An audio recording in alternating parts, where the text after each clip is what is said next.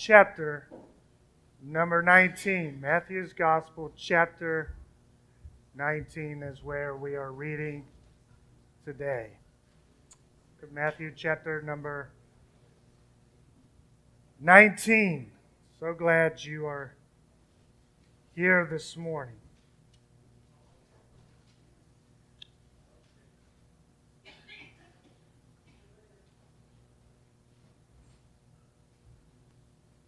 Book of Matthew, chapter 19, beginning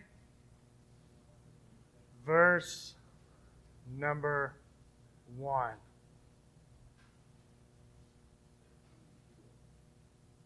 What the Bible says when Jesus had finished saying these things, he left Galilee and he went to the region of Judea to the other side of the Jordan. Large crowds followed him and he healed them there. Now, some Pharisees came to him to test him. They asked, Is it lawful for a man to divorce his wife for any and every reason? Haven't you read, he replied, that at the beginning the Creator made them male and female? It said, For this reason a man will leave his father and mother and be united to his wife, and the two will become one flesh. So they are no longer two the one flesh. Therefore, what God has joined together, let no one separate. Why then, they asked, did Moses command that a man give his wife a certificate of divorce and send her away? Jesus replied, Moses permitted you to divorce your wives because your hearts were hard. But it was not this way from the beginning, I tell you. Anyone who divorces his wife except for sexual immorality and marries another woman commits adultery.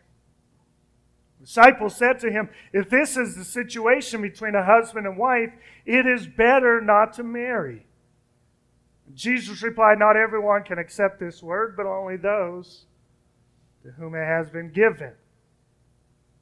For there are eunuchs who are born that way, and there are eunuchs have been made eunuchs by others. And there are those who chose to live like eunuchs for the sake of the kingdom of heaven. The one who can accept this should accept it. And this is the word of the Lord this morning. If you're here and you're uh, newer to this church for the last three or four years, it seems like I have been slowly working my way through Matthew's gospel, at least in the springtime and sometimes in the fall. And, and I'm going to pick this up for the next several months. And obviously, we are in chapter 19, so for the next several weeks, a few months, we'll be working our way through chapter 19 and 20 and so on, so forth on down the road. But just to remind you, let me refresh your memory on what the purpose of the writing of the book of Matthew is. Matthew's gospel is designed to present Jesus as a new Moses. Indeed, as God incarnate, expanding his own law for his people, now newly constituted around Jesus and under the leadership of the apostles. He's there to write to us and explain to us that the kingdom of heaven is here. And as a result of being in the kingdom of heaven, the kingdom of God, there are different rules that we now follow, different ways in which we live our lives. And that the Christian church is to function properly. The teaching of the Messiah on a host of moral and spiritual issues must be taken with utmost seriousness. To aid this purpose, Matthew takes the form of a theological textbook, a handbook for the church, so that he can instruct the people of God concerning the life and the teachings and the work of Jesus. And that's why oftentimes you'll read in Matthew's gospel about the kingdom of heaven is like this, or the kingdom of heaven has come. And he's explaining to us how we live as citizens of the kingdom of heaven. We are in what theologians call an already and not yet state, meaning that the kingdom of heaven is already here. When Jesus ascended into heaven, the Holy Spirit fell at Pentecost, the kingdom of heaven was inaugurated on this earth. And even at the coming of Jesus, the kingdom of heaven was inaugurated to us. And now we have a different way to live. And yet the kingdom of heaven is not yet thing because it will be fulfilled at Jesus' second coming, and we will realize fully what it means to live in the kingdom of God. But here we are as, as citizens of this kingdom. And as citizens of this kingdom, we need to learn to live and order our lives in the way that Jesus would have us live. And one of the areas in which the church must take seriously is in the area and the teachings of Jesus concerning marriage. Especially when it comes to the day and hour in which we live in. We see what seems like a full scale assault against marriage in Western culture and Western society all throughout the Western Hemisphere, we as a church must know what we believe when it comes to marriage, and we must be willing to stand upon those principles despite the cost, despite how much it goes against the grain, despite how much society and culture decides they want to live a different way. We, as followers of Jesus, take seriously the words of Scripture. We believe what the Bible teaches, and we are committed to following it regardless of what culture says. And here in this section of Scripture, we find one of the clearest teachings of how we as believers should look at and believe about the institution of marriage. And, and my purpose today is to remind this to you and to show this to you, yet also showing you and reminding you that the gospel is a message of grace and forgiveness. And it doesn't matter what you have done you can be forgiven by Jesus Christ. But yet, as a church, we believe what Scripture teaches us concerning marriage. And so, as we begin, let's first of all think about our first point this morning, which is this God's original design for marriage. What is God's original design and intention concerning marriage? Think about what's going on here. Verse 19, we're told in in verse 1 that Jesus is getting popular. He leaves Galilee, he leaves where he was and goes to Judea to the other side of the Jordan. And we're, and we're told there that large crowds in verse number 2 are following him. And, and Jesus begins to heal them and touch them. He's gaining mass notoriety as a teacher and as a healer. Thousands are coming and gathering around him. We know, of course, and doesn't happen in this time, but when Jesus fed the 5,000, we know that the crowd size is really 15 to 20,000 people. There are thousands of people looking at him and listening to what he is saying. And of course, as this is happening, this is making no little noise against the religious elite of the culture. Jesus is tearing down their little feet and the little empire that they have set up as religious leaders. Pharisees and Sadducees had their laws, they had their teachings, they had their guidelines that they could club people over the head with. And, and here comes this man who's teaching and preaching a different message altogether.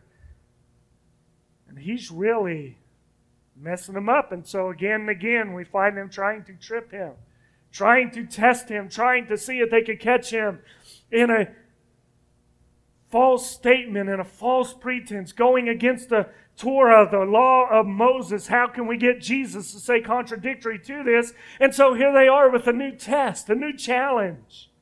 They come to Jesus and they say, Can we divorce our wife for any reason and every reason we want to? Verse number three some Pharisees came to him and they asked, Is it lawful for a man to divorce his wife for any and every reason? And of course, how does Jesus answer in his wisdom? Knowing the trap that they have set for him, verse 4. He says, Haven't you read? At the beginning of the Creator, or at the beginning, sorry, the Creator made them male and female. And they said, For this reason, a man will leave his father and mother, and he will be united to his wife, and the two will become one flesh. So these are no longer two, but they are one flesh. What God has joined together, let no one separate. Of course, in this statement, in these words, we see as clear a statement as can be given. It explains the original desire and plan of God when it comes to marriage and human sexuality.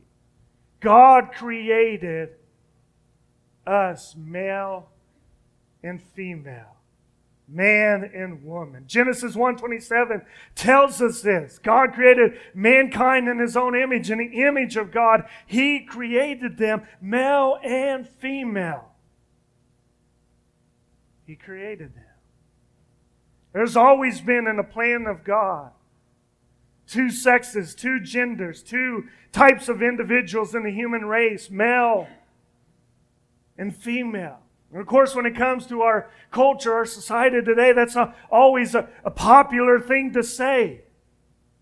And individuals can identify however they want to and choose to be gender identified however they want to. It does not change what God's original design and God's original plan and God's original creation has been.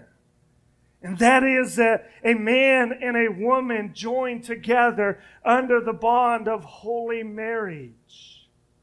And me saying that this morning, let me just say, does not make me a bigoted person. I'm not a hateful person. And if someone comes here in our church and maybe they identify as, as homosexual or whatever else like that, they will not be rejected or kicked out of our church. We will not tell them you are not welcome to come here and learn about Jesus. We will receive them and say, that God loves you, and we do too as a church, and we want the best for you. But yet at the same time, we want to be faithful to what the Bible teaches, what God has created what God has designed and ordered in His world. And it is amazing to me as, as I read and hear about all kinds of scientific advancements and experiments and, and all this stuff, how it's still only possible to create life through a female egg and a male sperm coming together, and a male seed fertilizing this egg. And no matter how this egg gets fertilized and, and grows and develops into a child, a baby, the fact of the matter is, it still only comes through the normal sexual functions of men and women. Man is the only one that can produce sperm, that can fertilize an egg, and, an, and a female is the only one who can uh, take that egg and, and produce that egg and, and, and join together with the male sperm to produce a baby. Why? Because in the beginning, God created us male and female, man and woman, and He created us to live and enjoy sexuality in the confines of a marriage relationship. Verse 5 again says, For this reason, a man will leave his father and mother be united to his wife, and the two will become one flesh. So they are no longer two, but they are one flesh. Male and female joined together under the confines, under the restrictions of holy matrimony. Again, Jesus appealing to the very original part of creation in the beginning, in Genesis chapter 2, we read these words The man said, This is bone of my bones, this is flesh of my flesh. She will be called a woman, for she was taken out of a man. That is why a man leaves his father and mother, He's united to his wife. And they become one flesh. You see, as Christians, we have nothing to be ashamed of when it comes to human sexuality.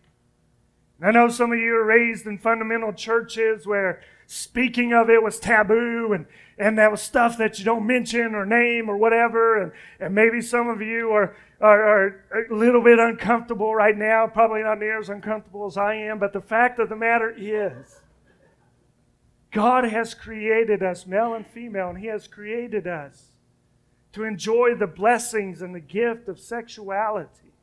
And it is a good thing that God has given to us. And we are not ashamed to mention that when man and woman are united together in marriage, God has given them something very good. He looked at Adam and Eve and he said, It is very good. I don't think he was just talking about the fact that Adam didn't have warts or pimples or all this stuff that we got on us.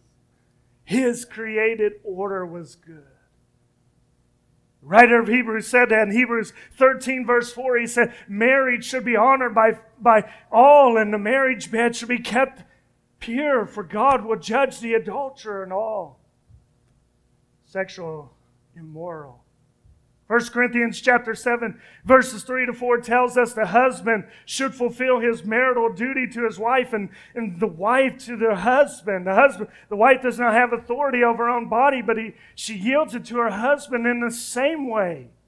The husband does not have authority over his own body, but he yields it to his wife. And what Paul is teaching us in this section of Scripture, he says, Look, it's okay if you want to take a few times, a few days, or whatever it is, and you say, Look, uh, spouse, I want to go away and I want to get together with God and I want to fast and pray and really seek God and make God a priority in my life. But he says when you're done with that time of prayer, you need to go and join yourself again to your spouse. You need to renew your marital commitment to them, your conjugal relationship to them. You don't have power over your own self, your spouse does. Why he says you need to join together so that Satan doesn't come in and tear you apart. See, the fact of the matter is, God has given us beautiful and precious gift in Proverbs chapter 5, verses 18 and 19. He says these words May your fountain be blessed, may you rejoice in the wife of her youth. Loving doe or graceful deer, may her breast satisfy you always. May you ever be intoxicated with her love. In fact, if you still don't believe me after these verses, read through the Song of Solomon and you read a book, eight chapters that is devoted to the beauty of human sexuality and marriage as Solomon and his wife, probably his first wife, not his 600th wife, I don't know.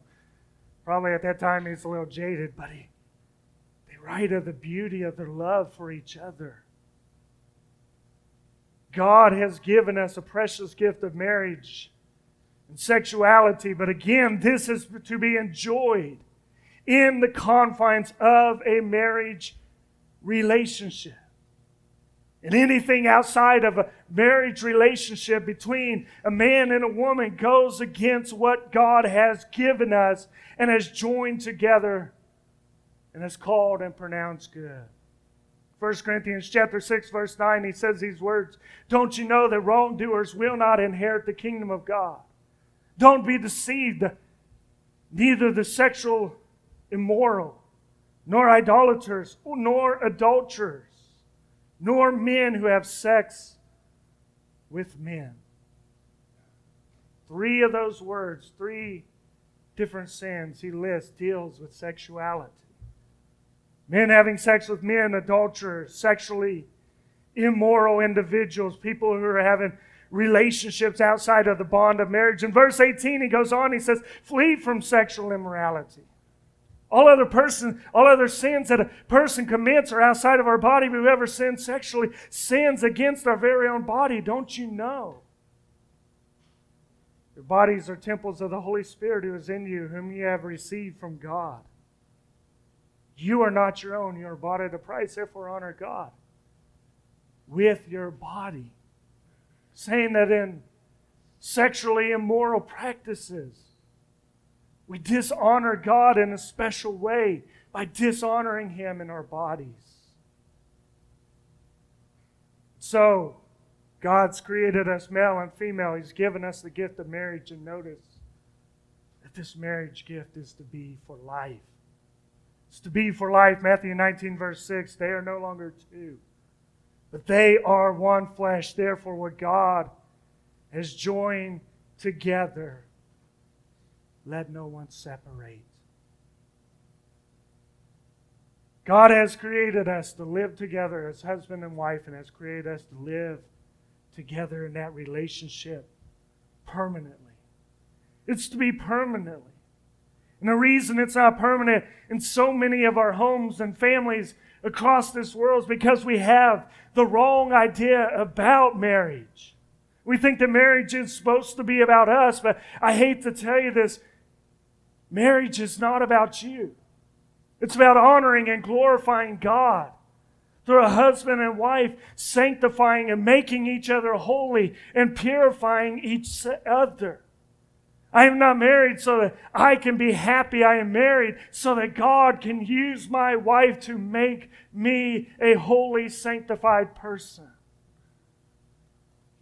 The reality is, I've made her a lot closer to God than she's made me because I have a lot more warts and flaws to work on, don't I? See, the fact is, though, we, we, we think, oh, they're not making me happy anymore. I want to get rid of them, but that's not the purpose. That's not the reason. The fact of the matter is, marriage is a reminder to us of God and His relationship that He has to us. We are called in the Bible the bride of Christ. We are called God's chosen loved one that he gave himself for us. Ephesians 5:26 says that God has made us holy. He's cleansed us by washing with water through the word. And in verse 29 he says, after all no one hated their own body, but they feed and care for their body just as Christ does the church. Why? Because he, we are his bride. Revelation 21, verse 2 I saw the holy city, the new Jerusalem, coming down out of heaven from God, prepared as a bride beautifully dressed for her husband. We are p- depicted and described as the bride of Christ, as someone that God loves. And as I mentioned at the end of our worship time, and our worship time spoke of it, God does not have a temporal, half hearted, oh, I'm mad at you today, so I'm not going to love you. I'm going to get rid of you. God does not do that to us. God's love never fails, it's permanent, it's everlasting. So it must be with you and I in our marriage relationships. And so we see God's original plan for marriage, but secondly, we also see the sin. Sin has corrupted God's design. Sin's corrupted it. Jesus explains origins of God's designs, marriage between man and woman for life. And notice the Pharisees aren't content with that, are they? After all, they want to trip him, they want to trap him. They want to catch Jesus in some kind of lie or false statement. Verse 7, they say, Why then did Moses command to give it, the man is to give his wife a certificate of divorce and send her away? Verse, what does Jesus reply in verse 8? It says, Moses permits you to divorce your wife why? Because your hearts were hard. But it was not this way from the beginning. Moses allowed divorce because of the hardness, the sinfulness of human hearts. What he's referring to there is Deuteronomy chapter 24, verses 1 through 4, which reads this If a man marries a woman who becomes displeasing to him, because he finds something indecent about her and he writes her a certificate of divorce. He gives it to her and he sends her from his house. And if after she leaves his house and she becomes the wife of another man, and her second husband dislikes her and writes her a certificate of divorce, he gives it to her and he sends her from his house, or if he dies, then her first husband, who divorced her, is not allowed to marry her again after she has been defiled. That would be detestable in the eyes of the Lord. Do not bring sin upon the land the Lord your God has given you as an inheritance. Okay, they come to him and they say, Look, why, why did Moses say it's okay for, for a man to divorce his wife? And he points out the reason for this is because the hardness of heart, the sinfulness of man. This was given to curb the hardness of heart, that is, the, the resistance to God. The fall in Genesis chapter 3 explains man's hardness of heart toward God and towards each other. We become separated from God, and eventually Adam and Eve become alienated from one another. And Jesus points out before sin entered the world, there was no need for this protection against hardness of heart, and divorce was not needed. And now, with the dawn of a kingdom, paradise is to be restored back. Jesus is coming to make a new heaven and new earth. And therefore, he explains to his disciples that there must be a new way to live, and that is to be committed within the confines of marriage for the lifetime. The only reason for separation is what in Greek is called porneia, which includes adultery, homosexuality, other immoral sexual practices. If this porneia, if this sexual infidelity and unfaithfulness occurs, the marriage bond is severed. The divorce does not cause the rift, but it witnesses to an existing rift that is there. The fact of the matter is, divorce comes and occurs because of sin and the hardness of heart. And I know some of you are here this morning and you've been through divorce, and I know it's been a painful and struggling thing for you, and you've talked to me and shared with me. I'm not here to say that it's your fault or there's sin in your life, but if your spouse leaves you and finds someone else, obviously it's a result of their sin. They get aggravated at you for whatever reason. It's a result of their sin. And even in your life, maybe it was a result of your own sin and your own unfaithfulness to God. And since that time, you've, you've come you've come to realize your need for Christ the Savior and you've turned your life around and you've given your heart to God and God is healed and restored. And I'm so glad that God is able to do that. Whether it's one person or both parties, sin always destroys the original intent of God's creation. And that's why we need to hear the gospel message, because we are all sinners. We all fall short. And Christ has come to remove the sin from our lives and make us new creation. And maybe you're here and you're not married or your marriage is fine or good, but you have not accepted Christ. There is sin in your life, and sin is severing your relationships with other individuals in some way, shape, matter, or form. And you need the gospel to come and set you free and make you whole. I want you to know that God will do that for you. There is no restrictions, there is no limitation on what God will forgive. He will forgive the worst of sinners, those have messed up sexually, those have taken the life of another human being, those have stuck their fist out against God and blasphemed and cursed Him. God will forgive you. And if you don't know that truth and it has not settled in your heart, I pray today that you will grab the reality of that truth and you will accept the gospel message and you will understand that God's grace and forgiveness is for you. You can be that child of God we were singing about.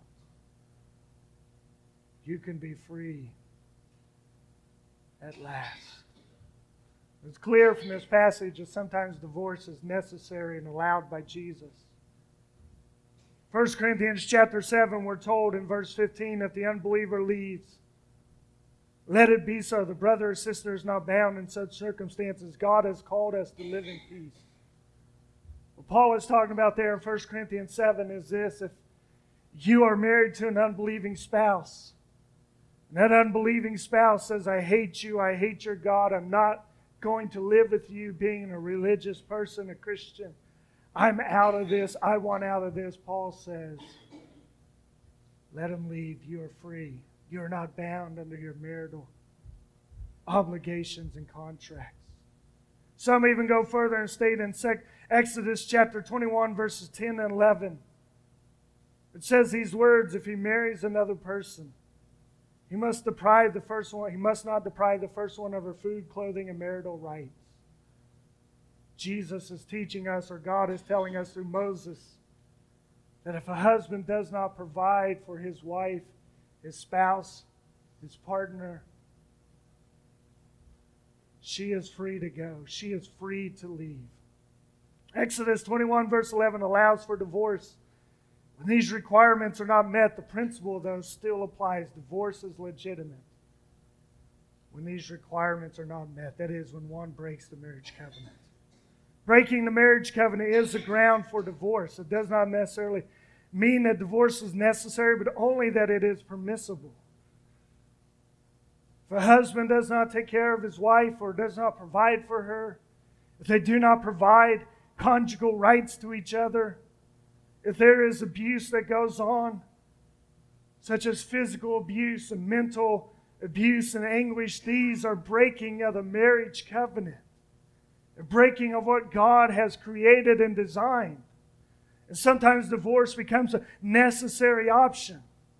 The desertion or separation is still real because the sinful patterns abandon the one flesh union that is essential to the marriage covenant. And the fact of the matter is, when divorce happens, it is a result of sin that occurs in somebody's heart and life. Destroys God's good creation and God's good plan, God's good order. And we as believers should be those who buck, who kick against the trend, who say that we are committed to faithful, loving, lifelong relationships that reflect the glory of God, not the fallenness of this sinful world. We have to be different. I've talked over the last year or so with someone who's has either received Christ or is very interested in receiving Christ, is interested in coming to church and being a part of the church, and praying that God is working on this individual's heart so that they'll commit faithfully to come and worship God, and God will really change their life. But one of the things that has drawn this person to God and to the church is getting to know a family here in our church watching that family and seeing something different in them. They've seen that family and they've said, you know what? I've never experienced that. It's always been abusive, fighting, hurtful, damaging relationships. How in the world is this family committed to each other? And the family's not perfect. Okay? None of you guys are, and you're wondering, is it me? Well, it might be because you're not perfect. but don't worry, neither am I. They have seen something different. They've seen a commitment to work out differences in love, a commitment to be forgiven and ask for forgiveness. Listen, this is what the world is looking for. This is what society is looking for. I know they say they want individual expression and I want to do whatever I want and I want to be able to fulfill my desires and passions. But the truth is, God has made us with a hunger inside of our hearts to know God and to know His good and created order. And anything less than living in the confines of God's good and created order will not satisfy a heart needs to know God. God's created us, man and woman, to enjoy and to love each other in marriage. Enjoy a relationship with each other. Does that mean that every day is bliss and a honeymoon? No, it doesn't. Do we struggle? Do we have our faults and failures? Yes, we do. Is Mary sometimes wrong? No, not really, but I am a lot of times just in case you want to tell her. But when we're wrong and we sin against each other, we don't push each other away. We come back. We say, I forgive you because Christ has forgiven me. I'm not going to hold this bitterness against you. God has forgiven me, and I want to forgive you, and I want to model Christ to you. This is God's design and God's plan. So much more we could address that I haven't. Complex issue that deserves more than just a 45 minute sermon. So let me finish with my last point here. How do we handle how do we handle marriage today?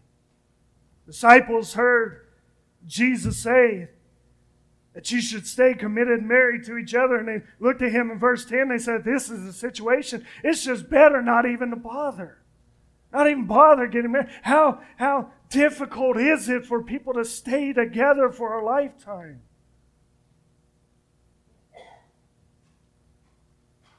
Jesus says, Look, not everyone can accept this. Fact of the matter is, there are people who are eunuchs or unable to marry and have relationships because of birth. Something has happened to them. Sin has messed up their bodies and they're incapable of enjoying a marriage relationship. Sometimes it happens as a result of man. A man may castrate, which was a common punishment back then. Something may happen to a man that would cause him unable to have children. Some people are just so devoted to God that they that they choose not to have a relationship, a marriage relationship. Paul talks about that again in 1 Corinthians when he says, look, if you're if you're single and you're devoted to the cause of Christ, maybe you're serving God in a foreign country and you don't you don't want your spouse to wake up one day and realize you've been martyred and beheaded by an extremist terrorist group, you know, you just don't marry, you just commit yourself and you go and you serve God fact of the matter is, marriage, with all of its demands, remains a divine intention for those God has given it to. So let me just say a few things here as we finish this morning. And that is this if you're here and you're a young person, you're single, you're not married, you need to keep yourself pure and holy before God. Don't ruin your lives with promiscuity pornography or something else like that. So many young men and even young women are addicted. Pornography. Wait on God. Be de- devoted, diligent in your work, your relationship with God. Pursue God with all of your heart and serve Him with all of your heart, soul, mind, and strength. Don't, don't ruin what God may have in the future for you. If you're here today and you're married to an unbeliever who's not with you this morning, you have a good relationship. Keep yourself committed to that relationship. Keep it that way. Pray for them. Witness to them as you get the chance. Understand, though, there's a fine line sometimes between witnessing and nagging, so, you know, watch where you're going there. Christ to them. Be Christ to them. That's what Peter talks about when he says, Look, an unbelieving spouse is won by the faithfulness and love and, and diligence of a believing wife who devotes herself to him and to God. If you're here and you're married to an unbeliever and the relationship is get bad, if infidelity or unfaithfulness, abuse is occurring, please don't allow yourself to remain in a place where you're being abused and hurt and betrayed. Come and talk to us as a church, as elders in the church. What can we do to help you? You need not to live in a place where abuse and destruction is happening. If you're here and you're married and your spouse is a believer, keep. Keep and preserve and watch after that marriage more than anything else. Fight for it. Fight for it. Fight for each other. Lay aside those selfish ambitions that you have and devote yourself to that person that you are married to. I joke around with Mary and I getting ready sometimes and they say, I'm sorry. You married a guy that was skinny and young and handsome. Now I'm fat and balding and gray haired. You still look like you're 16. She said, That's okay. I still love you most of the time.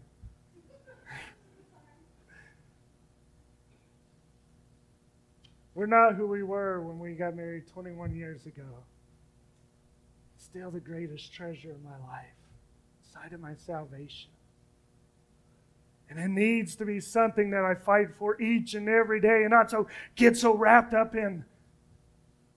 And we see it all the time, even in ministry. I see men who, who build churches of 10 and 20,000 people, and then all of a sudden they're, they're, far, they're they're resigning this church. And why? Because they've been so devoted to the church and it's grown that they found themselves in a place of weakness and they wind up wrecking and ruining their marriage. Same thing with businessmen who make millions of dollars and yet they lose their spouse. If you're here and you've been married and divorced and you're single now, be devoted to Christ. Christ opens the door to find another Christian who is equally devoted to Christ. Walk slowly, carefully. Keep your commitment to Christ first and foremost. Don't allow loneliness or whatever else to keep you from serving Christ with all of your heart and to pull you to someone who will draw you away from your relationship with Christ. If you're here and you've been divorced and remarried, live in God's forgiveness that you have not committed the unpardonable sin. Maybe you grew up in a church where it was called perpetual adultery or whatever. I don't believe that you're living in a state of permanent sin. Receive the freedom and forgiveness that Christ has offered. And I know sometimes you have to deal with ramifications if there's children or whatever else involved. Sometimes the road is difficult, more difficult than it would be for Mary and I. But Understand Christ has set you free. He has made you free indeed. And don't let the enemy, as I've said already several times this morning, come in and tell you you are unworthy of what God has done for you. God has given you his forgiveness. He has set you free. Receive that forgiveness today. We're going to do something a little bit different this morning. Uh, here in a moment, we'll have our worship team and our ushers come. But um, if you're newer here, David Albany serves as a lay elder here in our church. And I'm grateful for him and his influence and his willingness to serve and labor here together, see the kingdom of God build. I'm grateful for his impact and his faithfulness and commitment to his wife and his family. I've asked him to just come and say a prayer for us in the church families, marriages, relationships. And so, David, why don't you come and however you feel led to pray? Pray. And again, if you're here this morning and you're thinking that your marriage situation is less than ideal, bring it to God. Pray for it. You're here today and you guys are wonderful in your marriage. Pray that God will protect you. If you're here and you're widowed or divorced or single, pray that God would keep you in His love and His care. God would watch over you. See, as permanent as marriage should be, it is only a temporary lifetime thing. In the new heavens and new earth, we will not be married. It will be something far greater and more glorious. Pray that God will haste that day.